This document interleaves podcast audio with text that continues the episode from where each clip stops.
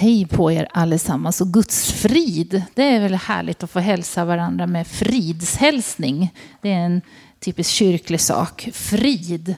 Att få leva i frid och frid med varandra och önska varandra frid. Det är ingenting man kan bara säga tjena, hej, frid, utan det är verkligen frid från himlen. Och det önskar jag er, och jag hoppas att du känner också att det finns ett lugn och att du sitter bra och att du känner dig trygg. Hur har du det med Jesus? Det är ju ett påhopp nästan att fråga, eller hur? Man kan ju säga det på lite, hur har du det med Jesus? Eller så kan man fråga det väldigt så här omsorgsfullt. Hur har du det med Jesus? Tänk och nu, den finns ju där bakom här nu. Den har varit min rubrik. Det är nämligen så att Dagen, de har en podd som heter, vad heter den? Hela Dagens människa. Och de avslutar alltid sin podd med att fråga, hur har du det med Jesus? Så när de har intervjuat en så slutar man med det. Och man får alltid olika svar. Alltså just nu så har Jesus... Alltså det man märker när man ställer den frågan, det är att det handlar om en relation. Så beroende på lite när man ställer frågan kanske till... Alltså det kanske är så här att samma person säger lite olika genom livet. Att samma person säger lite olika beroende på vad som på nyss har hänt. Eller hur man kanske till och med mår eller känner. Det är en relation, Jesus. Hur har du det med Jesus? Jag tänker inte att du ska tvingas att svara offentligt på den frågan. Men jag tänker att huvudsyftet, så du vet vad jag vill, det är att du själv ska tänka efter. Hur har jag det med Jesus? Hur är min relation med Jesus? Jag tänker att det är faktiskt så här att Jesus, han är intresserad utav hur vi människor tänker om honom. Jag ska lägga på, det är mycket frågor idag. När du kommer hem så tänk dig att du har varit med på en gudstjänst som är ett stort frågetecken. Själva rubriken är en fråga, eller hur? Nu kommer en av Jesu frågor till sina lärjungar stå här uppe. Så säger Jesus, vem säger människorna att människosonen är? Och så tittar han på sina lärjungar. De är uppe i norr om Genesarets sjö. Här uppe så sitter de liksom, om du har kartan framför dig, ganska långt upp. Och så säger Jesus, vad säger människorna här runt omkring om mig? Lite så här, man kan tycka att det är en ganska naiv fråga. Eller varför frågar han?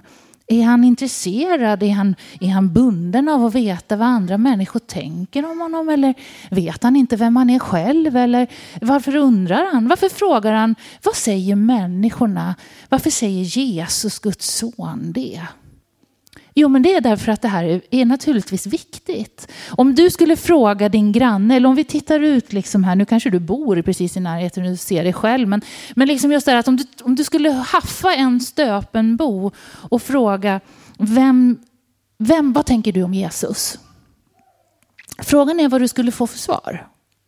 Du kanske vet att du har gjort det någon gång och du har haft en diskussion om Jesus. Men jag tänker att varje person har något slags svar. Jag vet inte om du själv skulle kunna komma på vad någon skulle kunna säga om Jesus. Vi kan väl leka med tanken att vi ställer någon till svars. Vem är Jesus? Ja, jag tror han fanns. Jag tror det är en historisk person ändå, kanske någon säger. Han har nog funnits, för det verkar vara så. Eller någon kanske tänker att nej, jag tror inte ens han har funnits. Jag tror att det där är bara bluff. Tror du att någon skulle säga så kanske? Någon skulle säkert påstå att det där är bara någon som... Eller han sa bra saker. Det hör man ibland någon säger, eller hur? Han sa ändå ganska bra saker. Det här med man ska göra samma sak mot någon som man vill behandla själva. Men han sa bra saker. Det finns lite sägningar man skulle kunna ha på en bonad. Bra grejer från Jesus, säger någon. Någon tänker sig, ja, men det var en fin man som betydde mycket. Och någon kanske tycker att det var en riktigt konstig person som hade fått för sig någonting. Någon slags delirium. Leva i någon slags... Alltså, folk har åsikter om Jesus. Han passerar inte han märks. Jesus finns. Fortfarande så har folk åsikter om honom i husen. Och Jesus ställer frågan, vad säger människorna om mig här? Vad säger de? Och vi ska titta på det bibelstället nu, för att det är precis vad som händer ifrån Matteus 16. I Matteus 16 så får Jesus då lite olika svar, precis som stöpenborna skulle kunna ge eller så.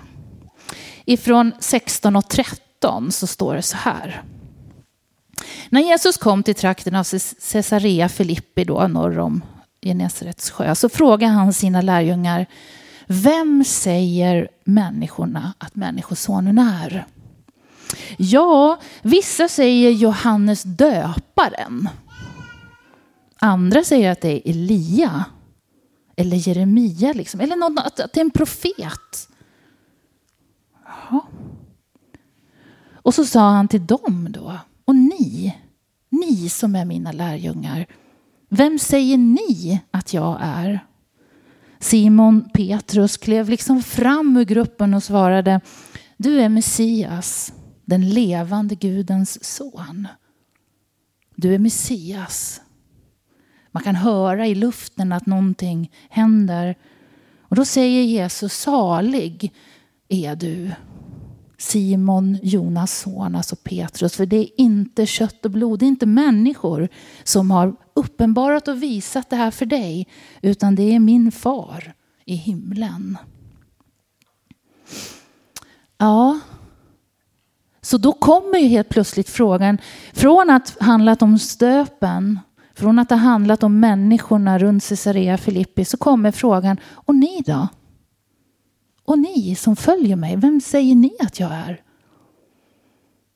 Petrus är alltid modigast på något sätt. Alltid den som vill ut båten. Alltid den som är först ut. Han är omedelbar. Men här kanske han andas ett tag. Vem säger jag att Jesus är? Och så talar hjärtat.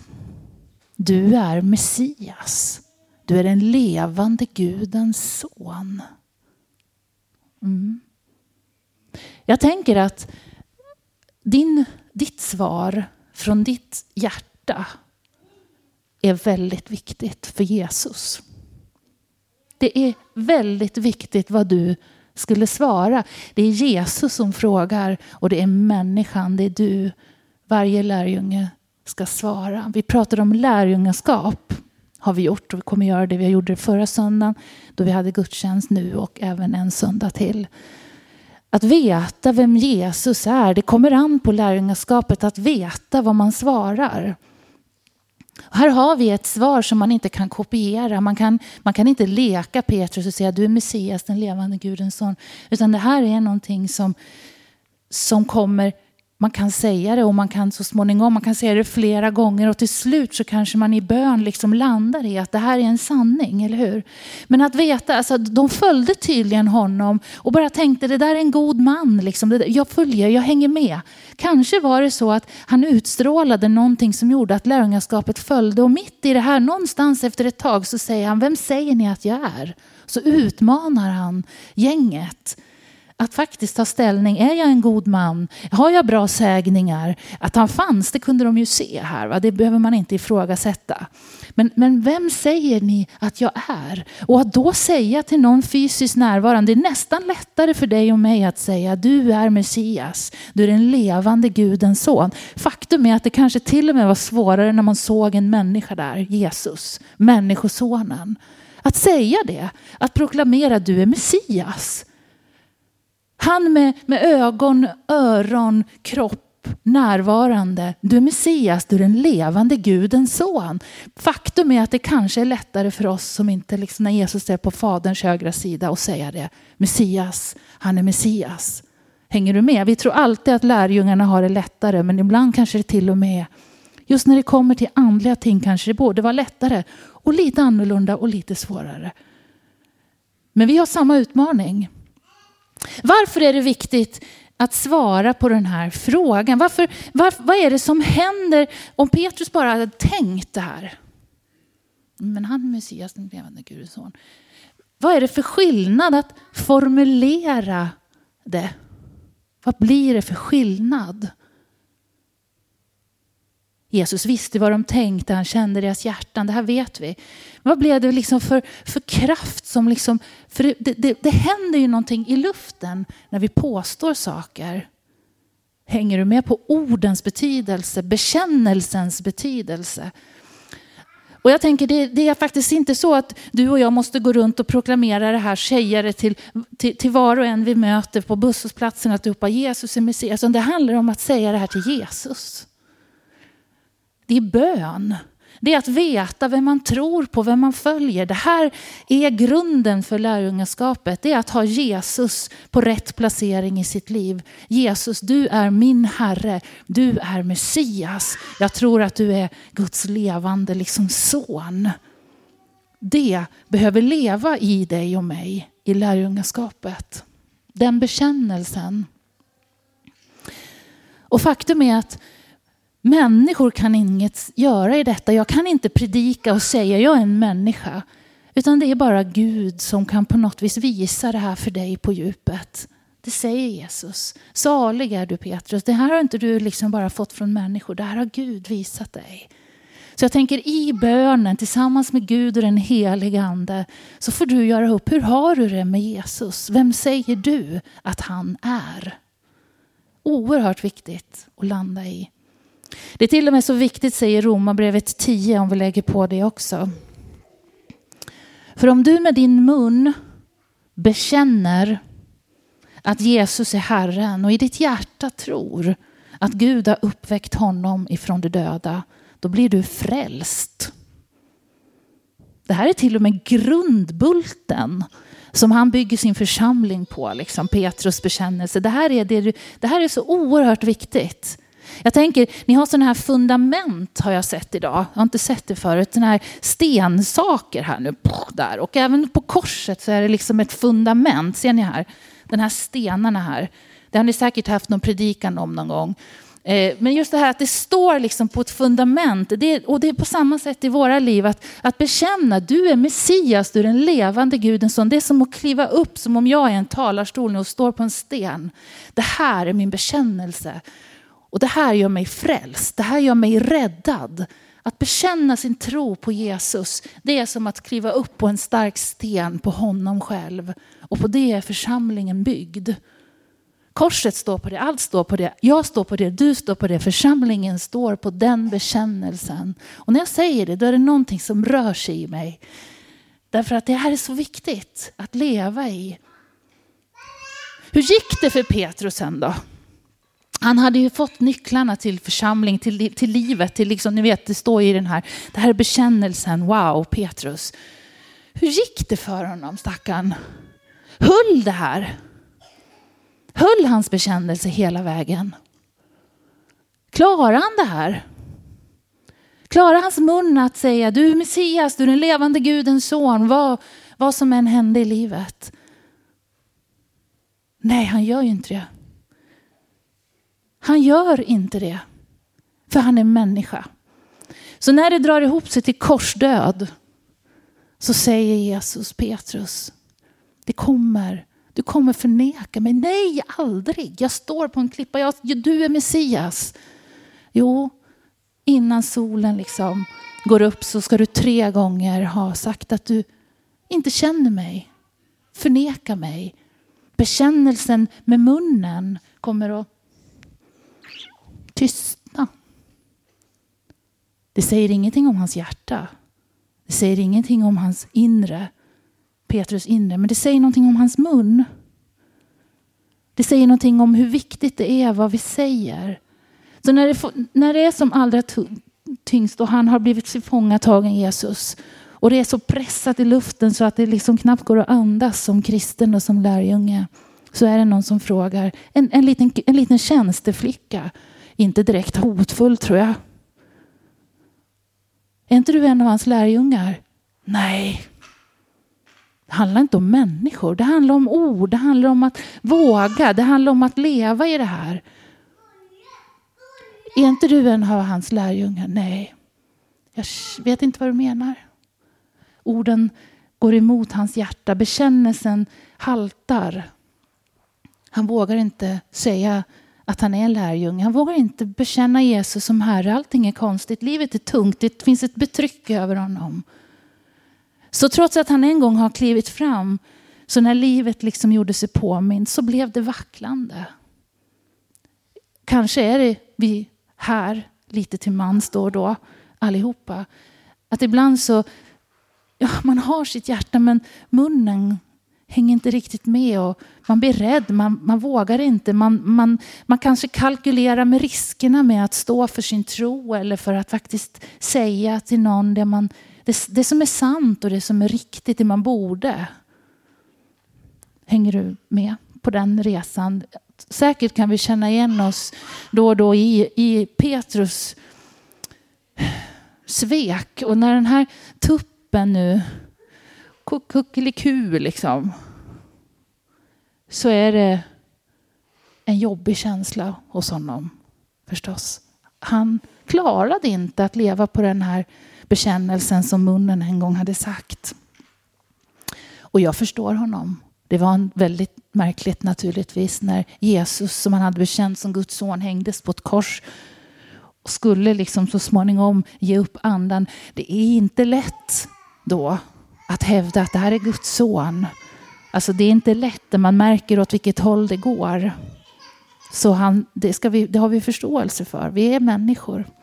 Det som händer, det vet vi sen. Och nu kommer nästa fråga som Jesus ställer till Petrus. För det är ju inte slut för Petrus här. Han har fått liksom, hur har du med Jesus då? Det hade han inte fått. Men liksom,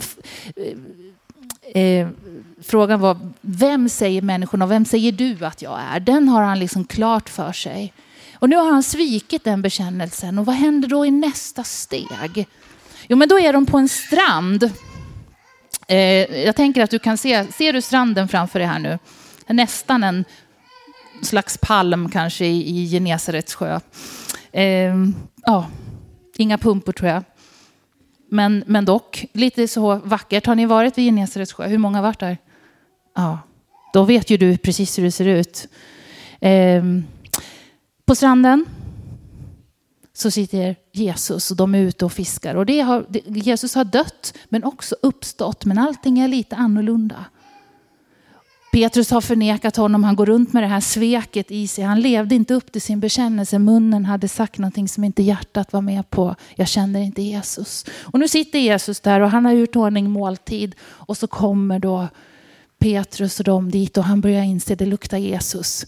Det är inte bara liksom strand som luktar och fisk, utan du börjar ana.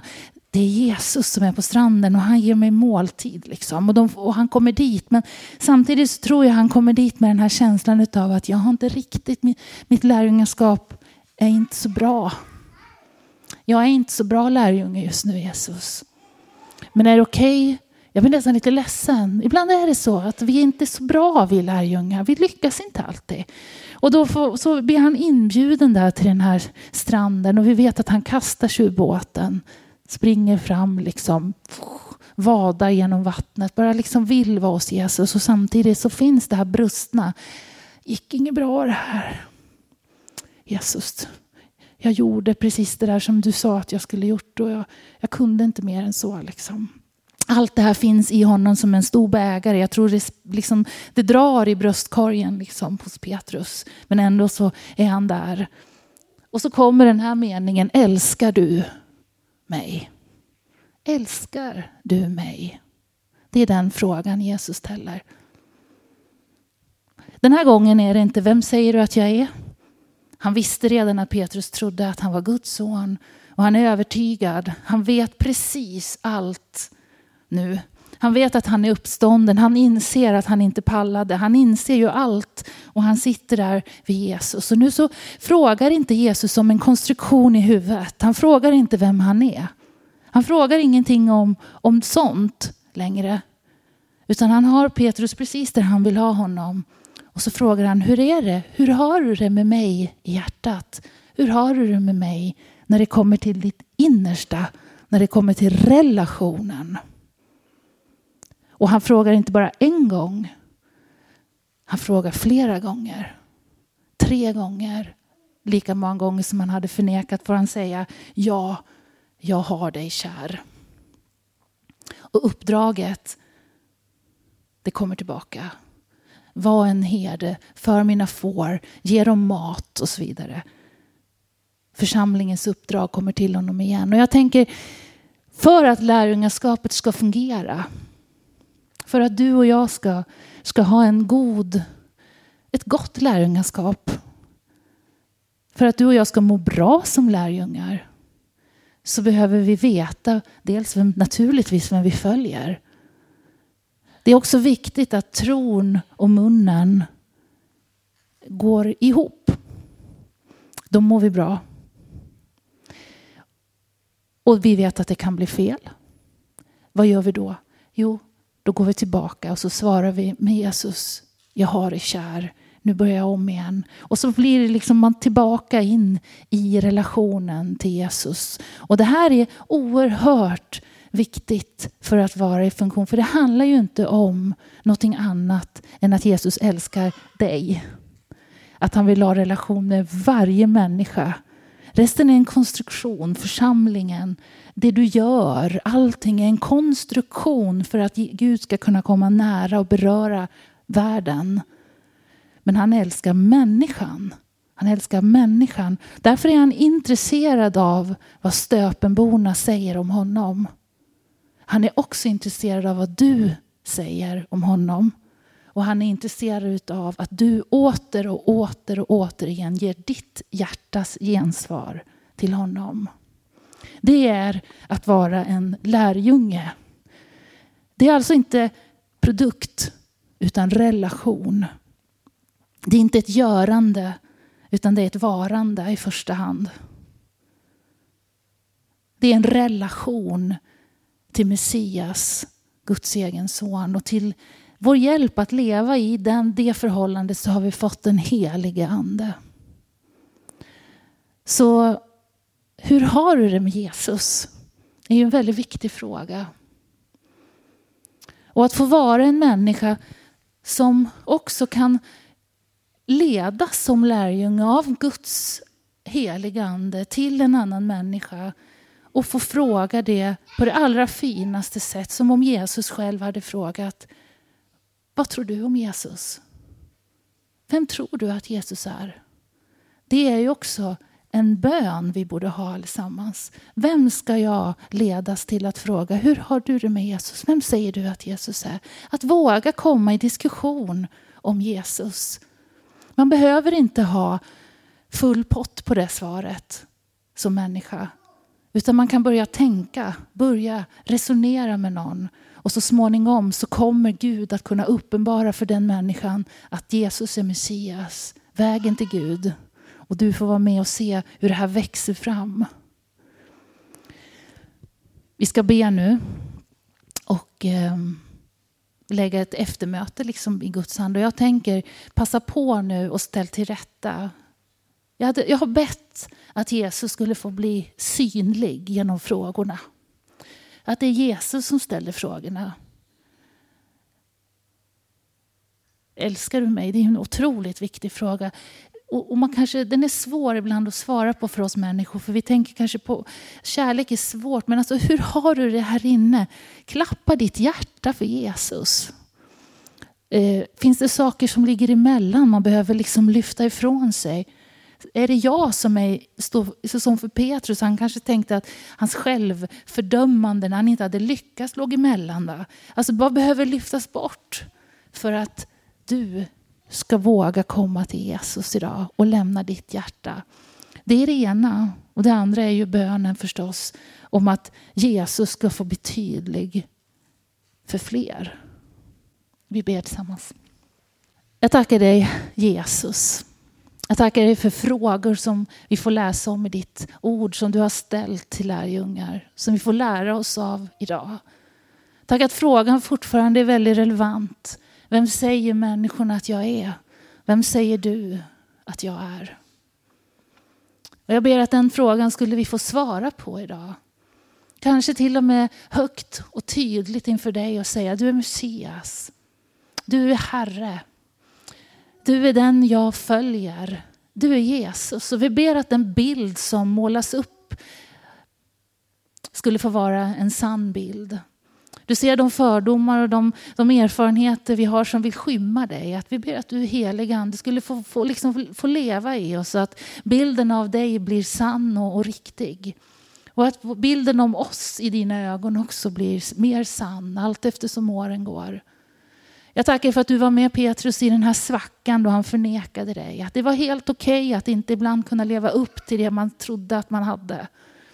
Tack att du gav honom en ny chans. Och tack att du alltid ger oss människor nya chanser att ställas inför dig igen. Och ge dig våra hjärtan. Tack att det gäller oss var och en här idag. Och vi ber att det ska ske en sån här kalibrering. Att det finns en inställning i den här gudstjänstens avslut. Där vi på något vis ställer in oss på rätt våglängd igen. För att vara dina tjänare och dina tjänarinnor. Du ser den personen som idag kanske behöver riktigt be om förlåtelse inför dig. Be om förlåtelse och lyfta bort saker som har skymt dig. Jag tackar att det finns rymlig plats där du är.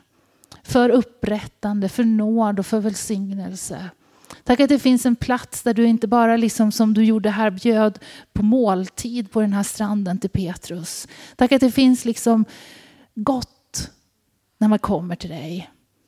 Och tack att du älskar människan trots allt vad vi gör, tänker eller så. Tack att du älskar människan. Du älskar var och en också som sitter här inne. Du älskar mig. Du älskar var och en i stöpen med omnejd. Och jag ber att du skulle få bli tydligare och tydligare. Vi ber för de initiativ som ligger här nu inför julen. Då vi ska få fokusera på hur du föds till jorden. Jag ber här att du, heliga Ande, skulle få vara kraftigt verksam. Och lägga ditt till. När vi samlar ihop vad det nu var. Hö och häst.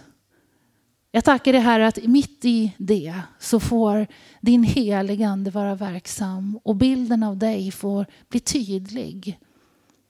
Jag ber om goda initiativ. Om lagoma initiativ som gör att vi orkar. Men tack att du ger oss frimodighet. Att bekänna också dig som Messias. Hjälp oss att våga proklamera vem du är. Åtminstone i vår egen bön. Att få göra det starkt inför dig varje morgon när vi vaknar. Du är Herre i mitt liv.